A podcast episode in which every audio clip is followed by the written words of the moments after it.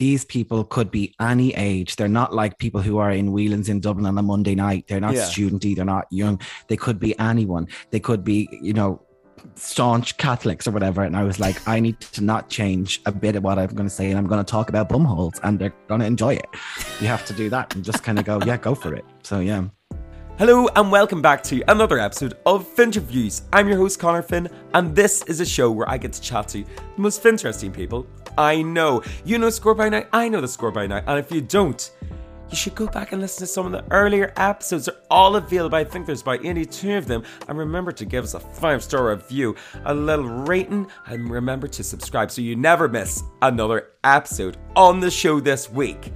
I was thrilled to welcome on the beautiful, the stunning, the stand up comedian, writer, and presenter that is Shane Daniel Byrne. Woo!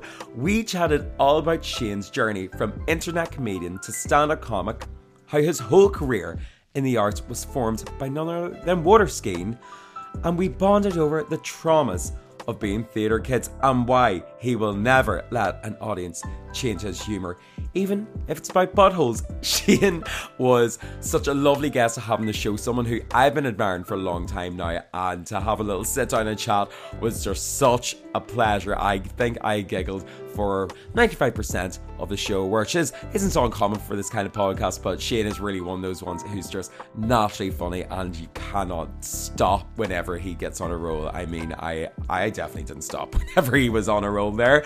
But without giving away too much of the podcast, please do enjoy this latest episode of Finterviews with the wonderful Shane Daniel Byrne. Well, welcome back to another episode of Finterviews on the show this week. I am thrilled after no te- technical difficulty at all. This is like the first time this ever happened. Uh, Shane Daniel Byrne, how's it going, Shane?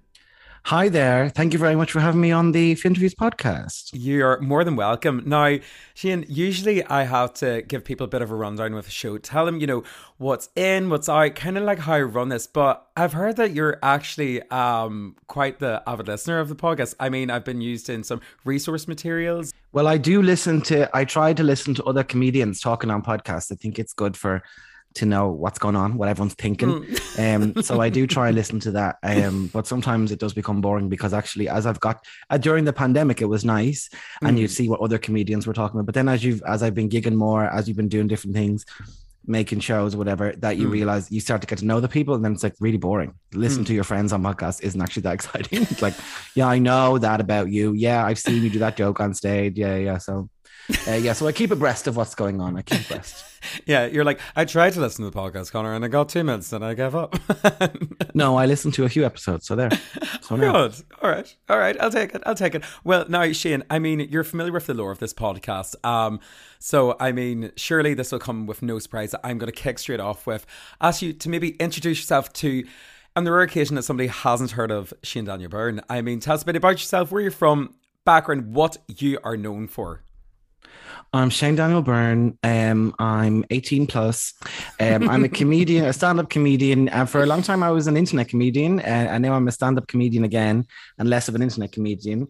Um, yeah, and I'm I do. What else do I do? Yeah, I do. I don't have a podcast. Like I feel like I really should have one, but then I don't know. I just it seems Sorry. like even like when I do podcasts with on people's podcasts. What what's I- wrong? With my? What's my wrong research is shocking. I genuinely have like down here, be like, oh yeah, no podcast, whatever. Like, uh, uh, are you are you sure? I think there may be another Shane Daniel Byrne out there with a podcast. okay, well, I'm going to kill him. No, um, no, I mean, I've been on a lot of podcasts. I joked at one point during the at the start of the first lockdown or something. I was like, "Someone put me on your podcast." The whole point I became a comedian was so I can go on podcasts, and now I've done so many. Now I'm just like, whatever. It's just whatever you asked me for this yesterday, and I'm like, yeah, well, lock it down. Let's go. uh, uh, no, I don't have a podcast. I know I should. I know I should. Honestly, I'd like to have one maybe like small series that pops up every now and then, Hmm. four, three, four episodes, like kind of like um Channel Four vibes rather than American blockbuster TV Hmm. that goes on for twelve seasons. Yeah. That yeah, that does make sense. Um, see, I didn't get that memo, and I've just decided I'll just keep on doing this until I die. So, um, at least you're you know aware of the situation and stuff like that. Anyways, I don't know how you do it. It's relentless having to be talking to people and sending messages. I don't know. I'd be sick of it. It's torture, honestly, and I've always said that. Um, but I suppose, yeah, I mean, comedian um, coming into stand up, um, I mean, even you're saying about miniseries, even your latest RT series, Love Bites. I was watching Divine Divine, Michael Fry, just earlier before this. I mean, you have many hats sitting on your head at the moment. But I suppose coming from a world, I, as you said, you know, was like mainly online into stand up, into all these other different avenues when did you first get into this realm of entertainment and comedy? First and foremost, like, was it something that kind of always gravitated towards, or I mean, was there potentially another path in mind where you know you're like ticking off like the parents' checklist, being like, "Yeah, I'm a pharmacist" or whatever like this? Like, was was that ever going to be a route for you? Well, sadly, I never ticked off any checklist that my parents had, so I do apologize to them for that. Not one thing. My dad thought I should do law, and then you know, I don't know, eh, where did you go to school in the north or the south? I went up north, yeah. So in in transition year here in fourth year in, in the in the south, they have like um you do like a year of wasting time oh. but uh, they do these tests those aptitude tests like american school and then my dad was like you should do law and then you, i didn't everyone got like three jobs and my mm. i didn't get any jobs he just said yeah study law and then i was like okay so that was kind of disappointing for me that my dad was right uh-huh. uh, but no but i did i was in youth theater as a teenager and i think everything kind of stems from from that. So it all leads out from there. Actually, I was on. Do you know how I got into that youth theater? I was on a venture scout camp, right? And they had this day. Okay. I can't. I think I told this in a podcast before. It doesn't matter. And they had this day where you you go down to Cork for the National Venture Scout Camp, and what you're going to do that day, you pick it out of a bag. You pick a ticket for whatever activity you're going to do. And I got okay. water skiing and then on the water skiing. So I picked it randomly out of a thing. And then on the water skiing, um, this girl, we were both in this thing called the Gaiety School of Acting, which was uh-huh. kind of expensive. And then she was like, I was like, I'm going to audition for the Saturday class instead. And she's like, Yeah, you should. And then I said, Also, there's Dublin Youth Theatre I heard of as well. Maybe that's good. And she said, Oh, that's way better. So then when I got home from the camp, I rang the Dublin Youth Theatre on the Monday and she rang back and said, they have auditions on the Tuesday or Wednesday or something. Mm-hmm. And I auditioned for it and I got in the first year I tried and then made loads of great friends, learned about theatre, formed a theatre company out of that. So basically everything I've ever done is based on me picking water skiing out of a out of a bag. Honestly, ticket. yeah. Like nobody sees water skiing as, you know, uh, I mean, essentially a stepping stone into the world of theatre and acting. And I think that's a shame you know, water skiing has a huge impact on contemporary theatre. It really does. No, it does. So I did that, but then I think I used to do that. I, I enjoyed that for a while, but it's very difficult. Theatre is a very hard thing. Being an actor yeah. is very, very difficult and challenging. Not that comedy is easy, but it's a bit more fun. It's a bit more crack all the time. Like the whole point mm. of it hmm. for crack. So I think I just I mean, I enjoyed comedy a lot more.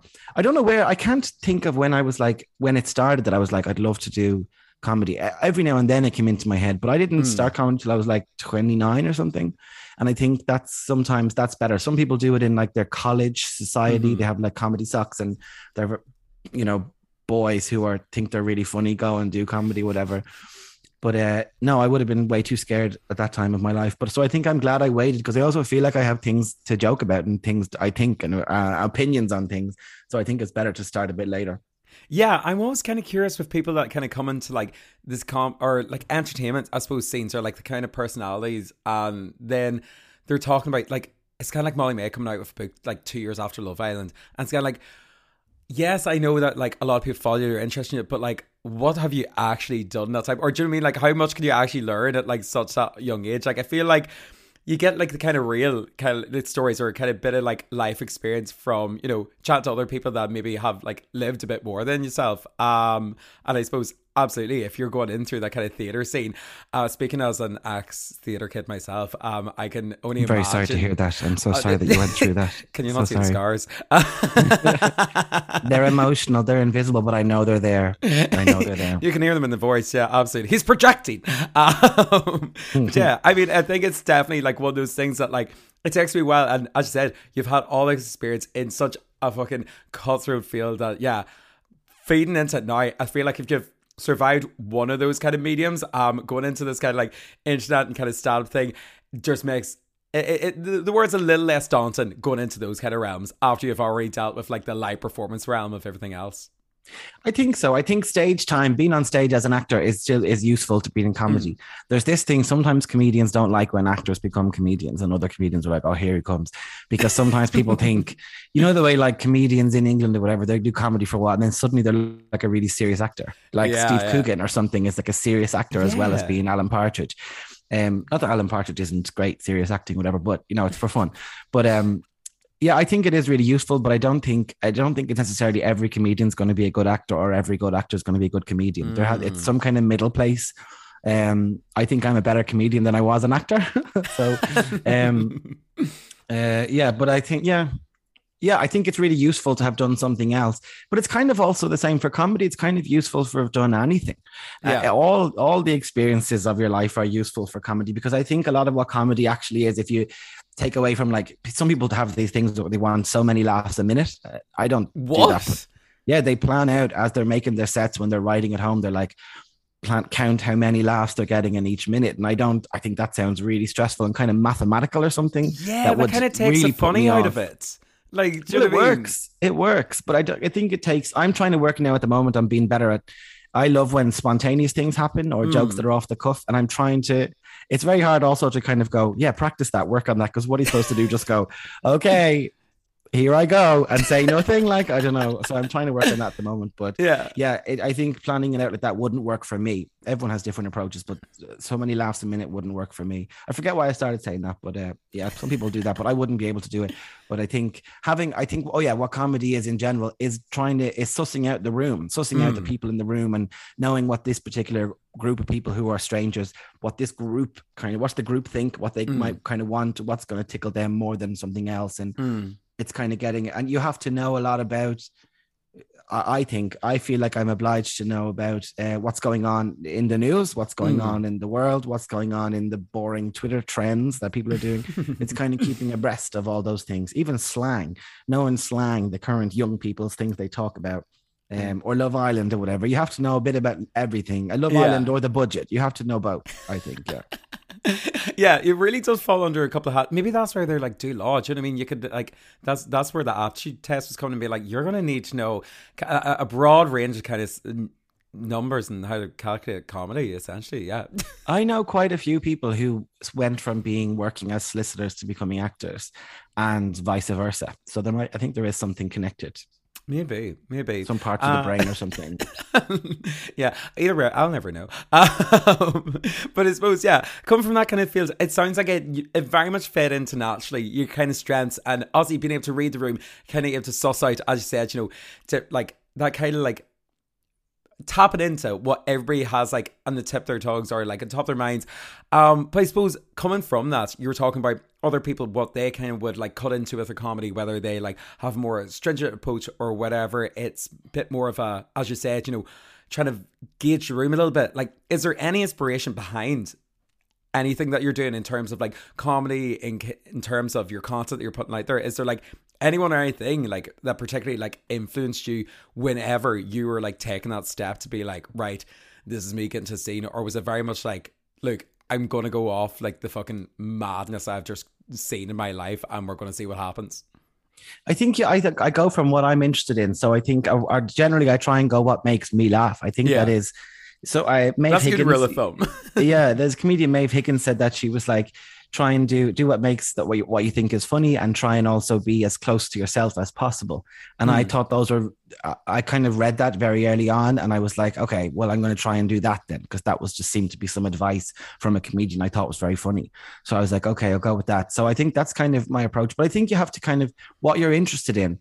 i hmm. think do you ever hear someone talk about something that you're not interested in, but they're really passionate about, and you kind of get taken in, or you watch some documentary about someone who, like a documentary about a lighthouse keeper, and you're like, what the hell? I know nothing of this world, but somebody who's very in, involved in that world, yeah, yeah, yeah. you, you kind of get involved with it. It's kind of, um, uh, it brings you along or something. So mm. I hmm. think that's the kind of thing you have to apply. Do what makes you laugh and do what you're interested in and it will read for them. They'll get it. They'll enjoy that. That's what you think, or that mm. what's how you feel about something. It's not that I, it sounds like I'm going out there going like talking about like serious things or whatever. I generally just have a laugh, but I try and do. I try and stay very. You also shouldn't pander to the audience, so I try and do I try and do like be as authentically myself. So I do a lot of things about being a gay man or being a queer person. Mm. And I talk a lot about that. And sometimes people say like, "Oh, lo- love that gay stuff, man," and I'm like, that, I was like, "That's not gay stuff. That's just that's my life, like just like my lived experience. Like that's all I'm talking about. Like I'm what I'm what else." am I going to talk about? Like, so yeah. I try and I try and stay true to that, and don't worry that it's not for everyone, or that if Mhm. you know, I was doing a gig down in Cat Laughs. I'm going to name drop now, right? So Oh, I was doing a gig it. down in Cat Laughs in Kilkenny, and the headline of that gig was Tommy Tiernan. Mhm. And I was like, these people could be any age. They're not like people who are in Whelan's in Dublin on a Monday night. They're not Yeah. studenty. They're not young. They could be anyone. They could be, you know, staunch Catholics or whatever. And I was like, I need to not change a bit of what I'm going to say. And I'm going to talk about bumholes and they're going to enjoy it. You have to do that and just kind of go, yeah, go for it. So, yeah. Yeah, I suppose that's probably the best real thumb because I suppose I mean It's speaking actually of the best rule of bum. Oop. and that's Yeah. trademarked. Um, but yeah, essentially, like a lot of the kind of comedians are like, I suppose people in this like sphere have said a similar thing. Like sometimes they'll be like, okay, like maybe there were like certain people, as you said, like are really calculated with their thoughts, and they'll be like, oh, this person type of comedy, and they really research into it and see like, oh, how can I like attribute my experiences to that. Other people, again, off the cuff, other people, you know, more storytelling, being like, I've just been fucking through the ropes and now this going to mm-hmm. come up. But it's always that kind of like, they're everybody's trying to find their own voice. So if, I mean, at least you're sticking true to the bone, being like, Luke, this is exactly what I've had to say. Like, and that's that's the only way people are going to remember you and kind of, I suppose, differentiate you from anybody else. I think so. You've And had a few it funny. comedians on. You've had a few comedians on this. What's the, is there anything that sticks out that one of them said that you you you remember that sticks out at the top of your head? Oh my god, just turn that into feedback on me. yeah, I'm Um, putting you on the spot. I'm like, I'm like, wait, I never listened to the manners. I just listen myself. Um, I, I'm trying to think. Like, there hasn't been anything in particular. Emma Doran, I think I relate to a lot to her humor because she kind of was like almost observational. I suppose she grew up and um, it's those kind of ones that like whenever they're able to do the sketches stuff as well, where like are they, they're able to kind of tap into things that like a lot of people kind of like just like pass by, you know, each day, or especially people that kind of put on uh, go into characters. Um, I mean, some of stuff, you know, is some like TikTok stuff like that. It's people that like I suppose have been growing up and maybe they're the youngest in the family or they're the middle child and they're kind of observing around them. They're maybe sitting in the background and they say a lot of time that they weren't funny in school. Nobody, you know, took mm. real heed of them. And it wasn't until they started putting stuff out in line or, you know, kind of grew a bit older and kind of started like saying things that people were like, oh, they're really funny and they get into. I think that's one thing in particular. A lot of people are very quiet that get into this kind of serious comedy. But as soon as they're on that mic, then they're pointing out all the things that everybody else was just, you know, involved in, whether they're kind of sitting obs- observing all the comedy going around around them. Yeah, the, I think that's funny as well. Like, what what brings people to it? Like, why are they doing it? Mm. Do- there's a real arty thing I say, right? So there's a there's a dancer, right, called Colin Dunne, and he was in one of the leads in Riverdance that toured the world, and he said this thing about. Now, obviously, dancing is very different to comedy, Irish dancing. he did contemporary dance after, but he said you have to be dancing up against something. That's Mhm. like something inside you. You have to be dancing up against it, and if you're not feeling that, then you're then you're not doing the same thing. And I think comedy is a bit like that. It's like, Mm. what are you doing? What went wrong? like, it's like, no, what- what? honestly, everybody Yeah. has some kind of trauma because I mean, like, I mean, I mean, classic um, child from the north. Uh, tragedy plus timing is comedy, exactly. Like, Yeah, so yeah, I mean, everybody I feel like has to go through some kind of fucking wart bullshit to be like, ah, but on the other side, quite funny now. Yeah, like, But yeah, it's funny though, but they feel like they have to. It's like a vocation or a compulsion more than a vocation. It's like I really have to do that. Some people think have have like try stand-up comedy on their bucket list, like as just something they want to try someday. Mm. And then there's other people, I feel like I really have to. I really have to do this. And I really have to get really good at it. I just feel like really, uh, I feel compelled to do it. Mhm. Like I'd love to be able to say, do you know what I'd love? Like a nice, just a nice nine to five that would make me feel really happy. But unfortunately, that doesn't work for me. So I'm like, I need to do really difficult thing of get on stage and hope everyone will laugh at what I say. And if they don't, it's awful and you have to go home. Yeah. like, yeah. Yeah. I don't know. Or something that's you know subject to you know i mean possibly just closing down if like if there ever was you know a kind of like global pandemic or something it's those kind of entries that you're like oh that's what i want to go for yeah Yeah. Yeah. Yeah. exactly i mean i suppose uh, coming from that as well i mean i'm going to flip it back on you when you're very i suppose you're asking me about comedians and like how they kind of get into it or things that I've picked up. One of the things that definitely has not been, you know, consistent across any of the kind of people I've talked to is their experiences, I suppose, getting into this in terms of I feel like everybody has very character building moments. Um, in terms of probably their jobs, um, I always go back to I don't know why, but I remember at the start when I started this podcast, I was like, Oprah, you know, used to work in Burger King. Look at her now. But that's like mm. her like go to thing. And it's funny finding out where people start off and like I, I suppose it kind of you can see where the inspiration comes from for their kind of characters and they're kind of like humility in so, some kind of sense. Um, but I don't know if you had many character building experiences or character building kind of jobs growing up. I even uh, that maybe informed the kind of like comedy, bit of humor that you have today. Did you see that was Oprah who used to work in Burger King? Yeah. And now she and does she talk about that as like now look at me now? Yeah, like that's her like rags to riches story. Something slightly problematic about that for me there. I'm not sure. I used to be a piece of shit working in Burger King. Now I'm a billionaire. Okay, Oprah, whatever. Okay, yeah, I'm not sure that one. I think you, just, you know when everyone says when you what age are you? I'm just turned 24. Okay, you're extremely young. Okay, but you know you. when people say um, life, uh, I could tell by your skin. But uh, you know, people say like every experience stands to you. I feel like I'm old enough now that that's true. So like, uh-huh. and things like jobs, I like I've worked in bars, I've worked in offices. I, uh-huh. I have worked on the street. So yeah, yeah, yeah. Hey, I was working at street corners. Let me tell you a joke. Ten dollars. But uh, I think like I found like working in, I worked in a kind of a a public facing office job. And bef- like my previous where I worked before that was theater and before that was in bars. And mm. working in bars you deal with drunk people who mm. so even if they're nice they're really annoying. Mm-hmm. and they are shouting and they're being irritating to you. And they are not you're not drunk and they are. So you learn how to manage them. It's very similar when you work in a job where you're on a on a public phone line like not a call center but a job that deals with the public. Mm-hmm and it's when people are angry and irate then i was like this is just like dealing with a drunk person i was like this is just the same thing it was the same parts of my brain and and the same things coming out of my mouth like i once now I feel like lots of people say this now, but I think I coined this phrase. Some guy was on the phone being an absolute arsehole and he was wanted this, that, and the other. And I was like giving him facts as in that's not possible until this date, and then this will happen. And then he just kept shouting. And I said, Okay, well, what is your desired outcome for this phone call? And it was like, I loved finding those things. And then he's like, I want this. And I was like, Okay, well, we've answered that. So are we finished? Thanks so much. bye bye. And I'll, I like finding those ways of doing it. And those things, working with people and working with drunk people, very comedy, very comedy is with people and very often with very drunk people. Drunk people. and um, so it all adds up. But yeah, I think I think everyone should work in a bar, particularly in a country like Ireland where I think all, you know the way they have in some countries they have like mandatory service in the military or a hospital or whatever. I think everyone in Ireland should work in a pub.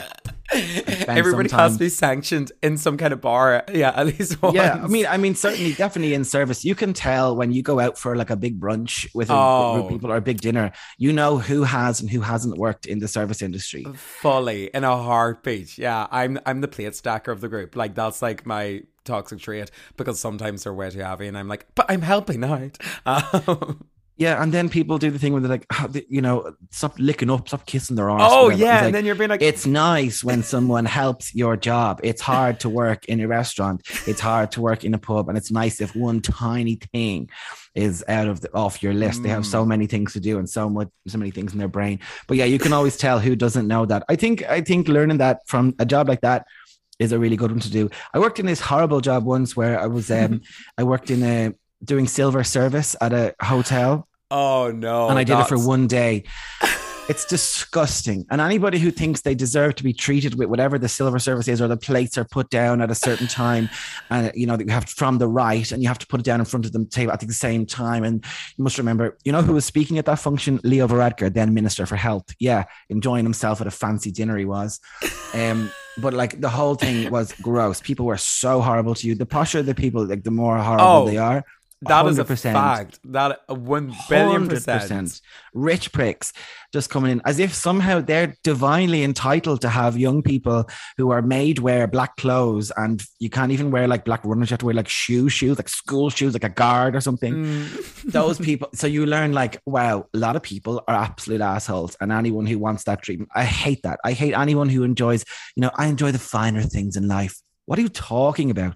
Shut your mouth. I hate that stuff. I'm like, yeah, I like nice food sometimes. I'll go for an expensive dinner, but I do not like do you know when you stay in a fancy hotel and you arrive? I stayed. We had a Groupon to this hotel one time. fancy, it's like a five star hotel, but they had Groupons. Yeah, yeah, with a Groupon, and we went in, and I was like, my car was like totally different to every other car in the in the car park. I was like, I stick out like a sore thumb. But that you arrived and they give you a little towel with a, a little hot damp towel with lavender, and I was like, thank you. I did not know what to do with it. I was like, okay. Um, and I had to ask the man. And then the man was uncomfortable because me asking him, like, what do you do with this hot towel? I think you just wipe your face with it from travel. I think that's yeah, kind of yeah. it. Oh, excuse me. But he was like, uh, I had to ask him. And then it kind of, he was being knocked out, taken out of his character of being service bellhop man uh-huh. that like he was a bit uncomfortable of going you could do whatever you want with it. It doesn't matter. You could just leave it. I think he was a bit shy of saying that. Um, but yeah, I don't like anyone who wants those things. I'm like, stop carrying on. Um, no, and um, do you know what? I'll tell you who the overlay per- people of that are from. Like the shouldn't really have that kind of like uppity thing because of a the venue and also b the clientele, but for some reason have this misplaced sense of authority. Lady golfers, if you ever work in a golf club, oh, the hags, absolute spinsters of them that are like they've I had a woman complain to me about the color of the butter and I was like, Yeah, don't give me a second, I'm just gonna go back and start churning some more for you.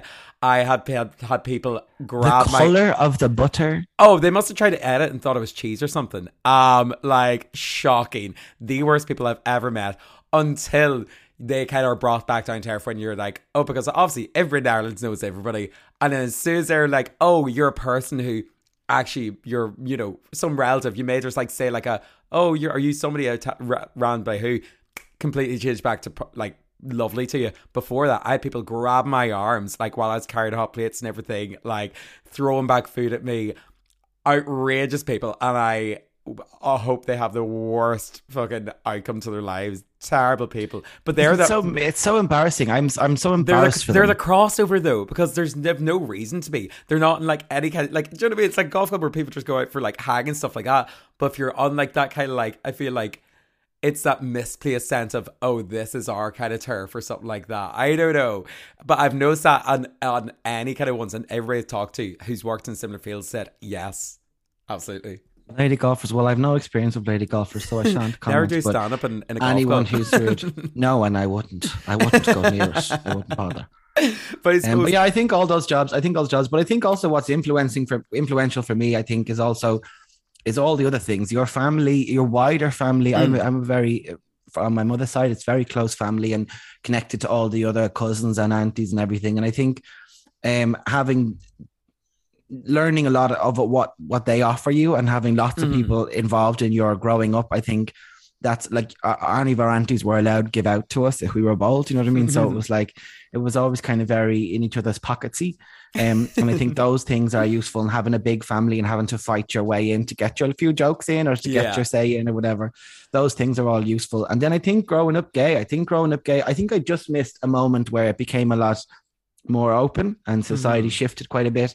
But I think that puts on when your life is a bit of a performance all the time mm. where you're trying to keep a secret and i think there's bad parts too where keeping a secret for a very long time is kind of corrosive to your soul but mm-hmm. then also you learn how to how to be very malleable, be made of clay, and just mold yourself into something else in a different situation, and and be uh, mindful of how you're behaving all the time. That's really useful, I think, for performance, and also for a bit of juice of something in in your in your past that you can draw on. Yeah, I think all those things combined, more than like jobs, more than more than you know. I didn't finish college but people probably talk about their college being influential, whatever. Mm-hmm. More than those things for me, it's it's the life things, the family things, the I don't know, the scouts, being in the being in the scouts, I think the water skiing, of yeah. course, water skiing, all the rest of it. Yeah. no, you're absolutely banging the money. I think that's what it is. Fighting for a joke. I mean, definitely as well. You know, like growing up, like in a queer, like I mean, definitely, it's a, such a different community now. But like, I would say yeah, having to kind of go through those similar kind of ropes where it'd be like, oh, try to, you know, mold yourself that kind of humor as almost like a defense kind of thing to anything else that could be thrown at you. I mean, those are all proper kind of skills and things that like probably inform the humor and stuff that you're into today. But I suppose with all that in mind, because I'm very conscious that um Zoom has just told us you have five minutes left, Connor. Have there been Did any? She? Oh my god! I know, isn't it going so fast? We've barely talked at all. I feel. Sorry, go on. Sorry. have there been any major standout moments that from all this learned experience, all this kind of like fields um, that you kind of been dropping into. Um, why does that sound very contrary? Um, anything that's happening in the industry that industry that you never thought or you could have maddened happened before. I think coming out of the this pandemic. Right yeah, this this interview is really amazing. Coming out of the pandemic, I, I had I gained lots of followers on the internet. So then I was suddenly in a position where I was at stand up about a year before the pandemic, and I suddenly mm. was in a position of being offered different types of gigs than I would have mm. had before. Like actually in stand up early on, you don't really get offered any gigs; you have to ask mm. for them all. So to be offered gigs at all was pretty exciting. But they had these in, in Dublin in Vicar Street. They had these mixed bills where oh, it was yeah. like different people. It was called Vision. I, I think that was called Vision. Uh-huh. I can't remember who it was and it was like basically just like nights in Vicar Street with four or five different acts and that was like insane. And then when it went well like I I've never experienced it was like I'd never experienced a performance go so well. And I was like this it just felt so incredible because yours I was so nervous about it. I built it up for ages. I'd cleared my schedule for like a week before to be like thing. I had like um massage music playing all day in my house. Like I had incense going. Like I was trying everything to be calm, calm, calm.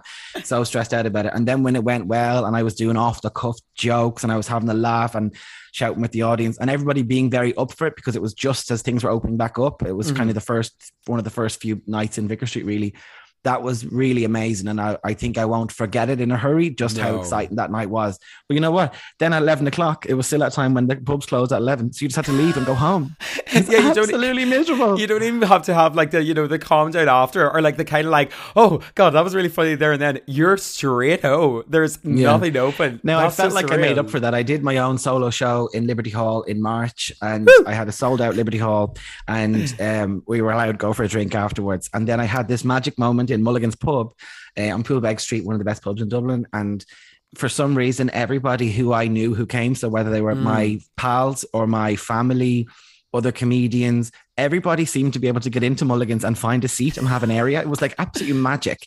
So yeah. I really enjoyed that. So having done the show and being very stressed about that as well, and that show went really well. And you know, your first time ever doing a solo hour like that, that was really incredible. So I think not not just the pub, but the night itself. So I feel mm. like I I made up for it yeah, that night, um, that for the, being robbed of a party. Um, but in Vicar Street, yeah. I mean, all of those sound stunning. Um, and again, yeah, like even just having to have those experiences, like Vicar Street, Jesus, like is that not like at the top of anybody's kind of like ballot card. But I suppose on the flip side of it, it sounds like everything's been going so well. And as said, you know, I mean, there's been so many like opportunities that kind of came from this. But have there been any major horror stories from working in such a not cutthroat industry, but very taxing? As you said, you're never off the clock. You're always hustling. Is there any kind of horror stories that kind of came from this world of comedy entertainment? You know, well, not really. I've been very lucky, and I think I think part podcast. of what I'm, yeah, no, yeah, this is rubbish. I'm against the clock. I've been very lucky, and I think starting same again about starting comedy a bit later. Hmm. I didn't need comedy to be the my hobby. I didn't need it to be where my friends were. I had mm. my hmm. life established. I had a relationship. I had friends, long-standing friends, whatever. I, I was my, I was established as an adult, mm. and I didn't need all those things. That if you think if you start when you're younger, you might need those things so what it's led what that led to me what that has led me to is that I've been able to be pals with who I'm pals with naturally. I don't mm. feel like I need to kiss up to anybody. I don't feel like I need to be begging people for gigs or or trying to pretend I'm someone's friend. I feel yeah. like I kind of have a sense of who I am already, so I know who I want to hang around with. So I've been very lucky and haven't had. I yes, I've had bad gigs. Yes, I've died on my arse. Yes, I've bombed. All the rest of it. That's part. It comes to the territory. But I don't. I've those things you have to get over and you just kind of move on. You can't dwell on them. But yeah, I have had um I've had I've just generally have had a nice time, and I haven't had any, any had any real dickheady people in the audience or in the green room. So yeah, I'm happy.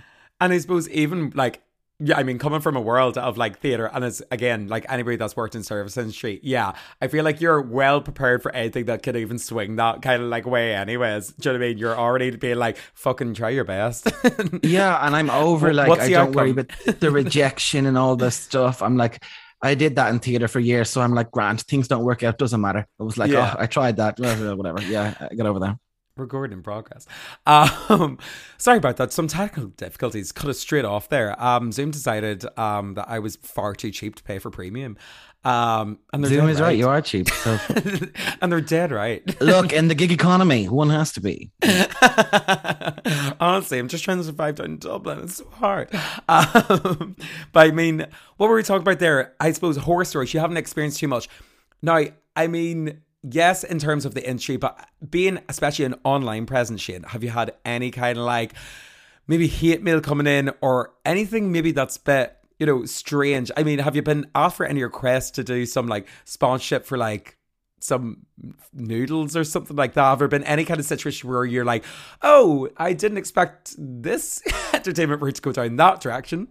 Um, I mean, There's one that comes to mind. I've seen it in your eyes. yeah, but I don't know if actually it might be still working on it. Someone's still working on it, maybe. but a website that's very sexy was asking me for something once, not for me to be sexy. yeah, look, we'll see. Look, maybe it's still in the works. The, Wait, agents are having conversation. You don't have to say a thing. Just blink if I get it cracked. Love, honey. oh my god, you blink? No, not a sex. Oh, actually, a few sex things. I, I can't see. I can't actually say more than one sexy thing. I'm not saying I don't want to name the thing. Don't but also mention if I say why. Mention, mention if I baby. if I say what, then I'll reveal too much personal details about myself. that sounds like I have an OnlyFans. I don't have an OnlyFans or any raunchy content on the internet, but do you know what? It's too hard. It's too hard. Yeah, some so a couple of you, you, you, you, have- not you've got a res, you've got a res, not love in the honey, boiler room. that's that's the that's the right area. I declined. Anyway, I declined. You can say no to any of those sponsor things. That's the thing everyone forgets.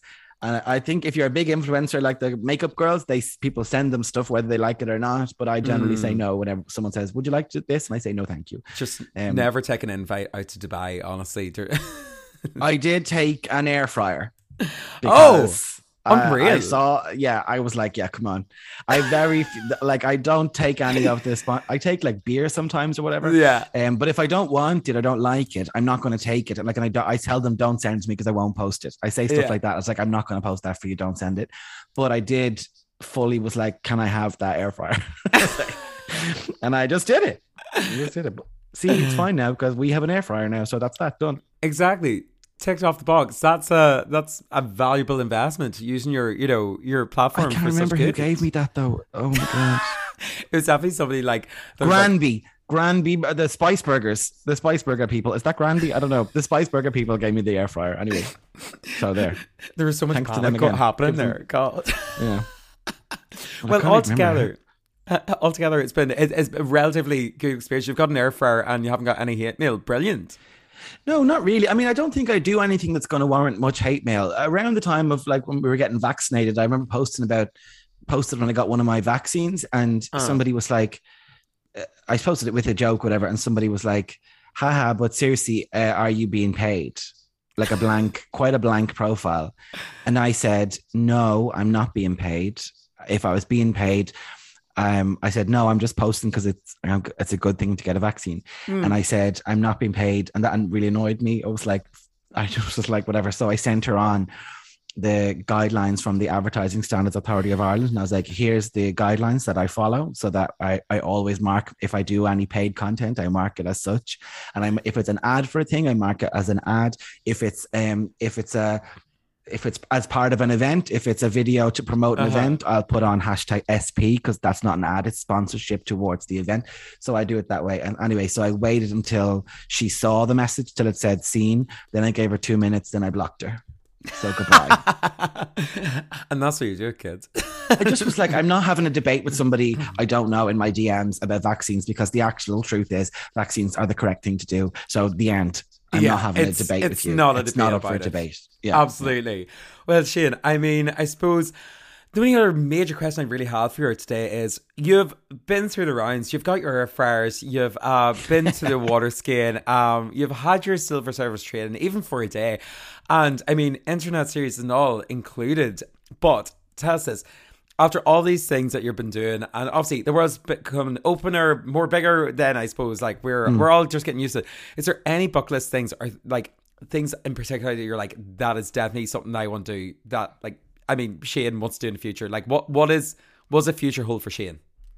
I'd like to make. Um, I've really enjoyed. I got a couple of TV projects, so I did uh, two things with the RTE player. One for Pride last year, and this year I have a kind of a dating chat show uh, called Love Bites. And I would like to do more of that, but I would also like to do um, documentaries. I'd be really interested in making short, like short films, like short one-off documentaries about different things. So I'd be interested in that. Um, that's something I'd like to do. Not heavy, not super heavy or anything, but also not too light. I don't want to get into documentaries that are like fun, little quirky things. I was like, I'm happy to talk about things a bit more seriously, but also keep them fun as well. So that's something I'd love to do. But at the moment, my main thing is is stand up. I want to get really good at it. Like I'm lucky now where I'm at with stand up that I'm I'm kept busy with it. But I also I want to just get brilliant when you when you watch really people who are going years or whatever and their control of the room and their command and what they talk about and where they draw Yeah. from, all that stuff. I want to get like that. So stand up is something that I want to be better at and and actively working on getting better at it. Um, so that is the real thing for the moment. And then I don't have much other plans for the future, really. Maybe a podcast like you, Connor. I don't know. Maybe. Uh, People can dream, honestly, Shane, and I and I appreciate that. I'm coming for your gig. Yeah. Oh my god. Absolutely. Fucking. If you can, if you can source me out in airfare as well from it, I mean, you're you, you seem to be in the know. Like It's honestly, too late. You missed it. The Spice Brothers aren't giving Yes, away any more air fryers. You missed it. Well, Shane, before we wrap up now, and before I get you to plug everything everywhere else, um, I have been making note of some mentionable phrases, locations, names that you've thrown into this conversation, and I was wondering if we'd do a quick, you know, word association game with it. Very quick fire. First thing that comes to your mind. Okay, um, I'm ready. Yeah. Are you ready Yeah, for it? let's go. Okay. Lightning round. Okay. Lightning round. Shane Daniel Byrne, welcome to your lightning round. Are you ready to start? Here we go. First phrase. Yeah, I suppose phrases, silver service. Pigs. Stand up. Hard. Water skiing. Life changing. Air fryer. Uh, cheap. Love bites. RTE player. All streaming. All episodes streaming now. RT. RTE player. All RTE. That's your Yeah, next one? yeah, yeah. Oh, Love Bites. RTE player. Me again. yeah. uh, Vicar Street. uh, exciting. And finally, Finterviews. Beautiful. Wonderful. Brilliant. Oh, see, you were too calculated there. Usually people get like thrown off and they're like, oh, I don't give a shit. They're like, fuck, yeah, whatever. And then that's how I get the soundbite. No, I spoke from the heart. I spoke from the heart. well, Shane Daniel Byrne, I am so thrilled that you came on the show here. I've been pleased. If people have been enjoying this podcast or maybe have been enjoying whatever we've been talking about today, where can they find you? Where can they see you? Where can they get more Shane Dan Byrne? The best place to find me where I'm regular the most is Instagram. So I'm Shane Dan Byrne on that. Um, and then if you want to see me in real life, um, so there's lots of things coming up. I'm at Other Side Festival, Electric Picnic Festival.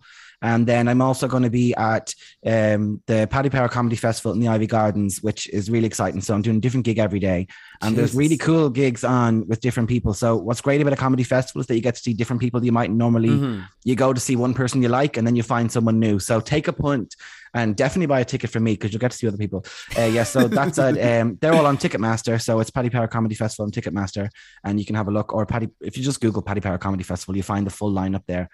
Um, so yeah, so that's where you can find me, and then I'll also be on my Instagram putting up various little uh, smaller gigs that aren't uh, in giant tents in Iveagh Gardens. But yeah, Amazing. Well, sir, again, I mentioned that at the start, but I suppose, like, again, I started up this podcast whenever there was locked in isolation, all four walls. I need to talk outside the house. And the fact I'm still doing it now and still getting able to talk to people like yourself, that I hope that, um, you understand that like I really appreciate everybody taking out time because again I remember seeing your content and now the fact that like I was able to just pop you a wee message and you were up for coming on, having chats with me is more than I could have ever hoped from doing a little project like this. So, um, honestly, thank you so much for giving out your time and telling, telling having a bit of crack with me on the on a it's Tuesday, an it's an absolute pleasure. Tuesday, Don't sell yourself Tuesday short. Evening. Don't sell yourself short. I'm delighted to do it. Thanks so much.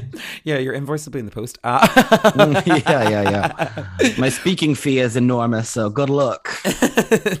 well, Shane, thank you so much for coming on to another episode of Finterviews, and have a good evening, sir. I can't wait to see where you go from here, and hopefully get to catch you live. Yeah, do. I'll see you at one of the shows. no worries. Catch you later, man. See you later. Bye. Bye. Thank you so much for tuning into another episode of Finterviews. If you enjoyed this episode or any of the others, please do remember to support the podcast by giving us a like, comment, share, subscribe, and a five star rating on whatever listen platform you're on. All that stuff really does help. And do remember to follow us on socials. All you have to do is type in Finterviews online and you'll find us there and give us a little subscribe, a little hey ho, and let me know how I'm getting on or even some abuse. All of it is all welcome. Until next time. I will chat your lovely ears later, and I'll see you soon. Bye.